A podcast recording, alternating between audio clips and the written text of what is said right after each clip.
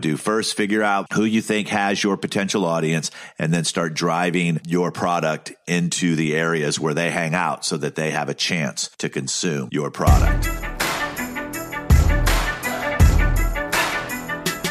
Hello and welcome to the Music Industry Blueprint Podcast. Now, I started this podcast as a way to give you access to the thoughts, ideas, and suggestions from people who actually work every day in the music industry on how to move your music career forward.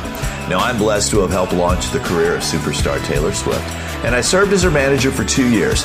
I currently manage American Idol winner Trent Harmon, consult Scott Borchetta and the Big Machine Label Group, and have been helping thousands of artists around the world navigate the music industry. By the way, contrary to popular belief, there is no one size fits all model when it comes to the music industry. So check out my website, rickbarker.com, take the quiz, and I will send you information specific to you to help you make sure that you are on the right track. Enjoy the podcast. Helping you navigate the music industry, here's Rick Barker with the Music Industry Blueprint Podcast. So, in this episode of the podcast, we are jumping back into the mailbox. I'm going to leave out the person's name because they might not want this uh, out there that this was them answering this question, but you know who you are. So, first question is this Does it help if you are wealthy while pursuing a music career? I have a friend of mine whose family is quite wealthy, and she is also a singer songwriter who gets a lot of cool opportunities that I'm unable to. Didn't know if that has anything to do with how successful one can become. That is a great question. And I don't think money can buy success or else we would have a lot more successful people than we do because there's no shortage of money. What I think money does is money speeds up the process. Money allows you to get better training because you can afford to pay for it. You don't have to wait to put out, you know, merch or anything that's going to generate revenue. And then once you get the revenue, you're able to go out and spend on the things that you need.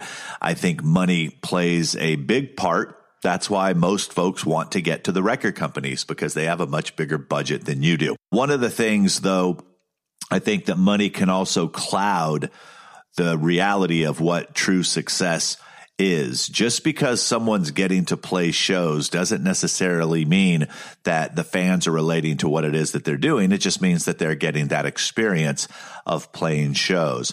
I think the key also has to do always with the quality of the music. Are people connecting and relating to the music that you're putting out there. One of the great things with one of my earlier clients is that because they were in a position to be able to make investments, they made the right investments.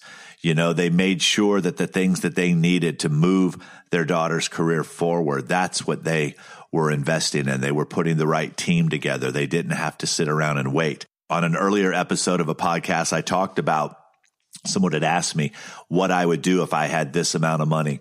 I think the thing that you need to understand right now, more than anything, is don't forget to put aside funding for marketing. Okay. A lot of you, when you go to a crowdfund, just want to get enough to record the record. Don't forget about the marketing. I think too, this person wants to say how successful you can become. I think that's a pretty wide open statement. I don't think money determines how successful you can become, but it does allow you the opportunity to speed up the process. The next question How can artists figure out their audience and make people pay attention to them? I don't think that you make people pay attention to you. I think that once you realize who you are as an artist, you're going to have to, if you do not have a fan base, you are going to have to ask yourself, which fan base do you think would best resonate with your music? Who has an audience that you feel will best resonate to you. I'll give you an example in my own business. So if I'm out there teaching people the music business and showing people how to take the songs that they create and get it out to a wider audience, who do you think has my audience? Well, one of the people that have my audience, vocal coaches. They are working with people that realize that they need to invest in their talent in order to get better. Maybe somebody who does songwriting, maybe guitar center, you know? So what I'm going to do is I'm going to put my best stuff in front of that audience. Now, if I don't have a relationship with those folks, I can do it through Facebook ads. So what I encourage artists to do right now is to create videos, create images with audio if you don't have the ability to create videos and get it in or- organically inside of a Facebook post so that then you can run advertising to it. You can drive it to the right audience. You can dictate who is going to see that post. That's what I would do. And then if your stuff's good enough, people will pay attention. Now, it's not going to happen overnight. You're not going to have millions of people all of a sudden because you put one Facebook ad up, all of a sudden like your stuff. No artist has ever woke up to a million brand new fans that they've been able to communicate with. It's going to take some time, but that's what I would do. First, figure out who you think has your potential audience and then start driving your product into the areas where they hang out so that they have a chance to consume your product. All right. Next question. How do you know if a management team is a scam or legit? I had a management team for about a year and they ripped us off. Are management teams necessary? Okay. So, First thing you want to find out when interviewing a manager, if somebody approaches you and they want to work with you, first find out what success they've had with artists in your position. Okay. So find out do your research, ask for references, make sure that you're not jumping into this situation. Now, if a management company is coming to you and they are asking you to pay for their services, most managers don't ask you to pay for their services. I stopped managing and started doing consulting. And I'll tell you why is the manager's work, most of it's done on the front end. There may or may not be a back end. So I shift my model to a consulting business instead of a quote unquote management business. If they're asking you, we want a $5,000 retainer, $10,000 retainer, I would run from that situation. But first, find out if they're currently managing any artist, if they've had any success. The other question you ask are management teams necessary?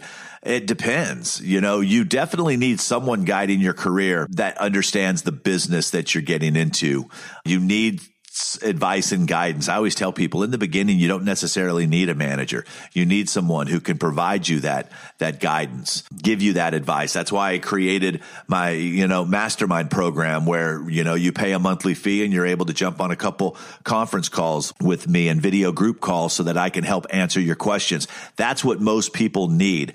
Once you're world gets rocking. Once you're touring, once you're generating enough income, first and foremost, to be able to pay a manager and a team, yes, they're very necessary. But a lot of this stuff in the beginning, you are going to have to do yourself. Okay. You are going to have to or assign someone to do that. I did an earlier episode. I don't know the exact number on putting your team together. Who do you need on your team in the very beginning?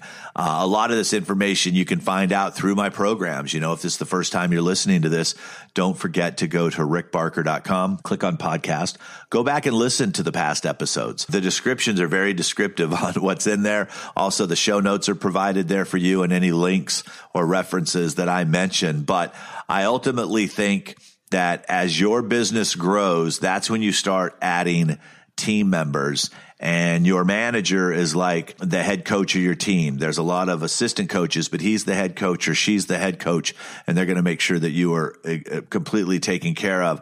Also, too, just go with your gut. If somebody's offering things that seem too good to be true, they probably are. So, I, it's unfortunate that you felt that you got ripped off. It's unfortunate that that situation happened. It does happen. I just need, you know, you to understand that you allowed yourself to be ripped off by not having the knowledge and the education to answer, to get the questions to find out if they were legit or not. So I say that respectfully that a lot of times don't be in such a hurry. Most of the time, the people who get take advantage of are those people that are impatient.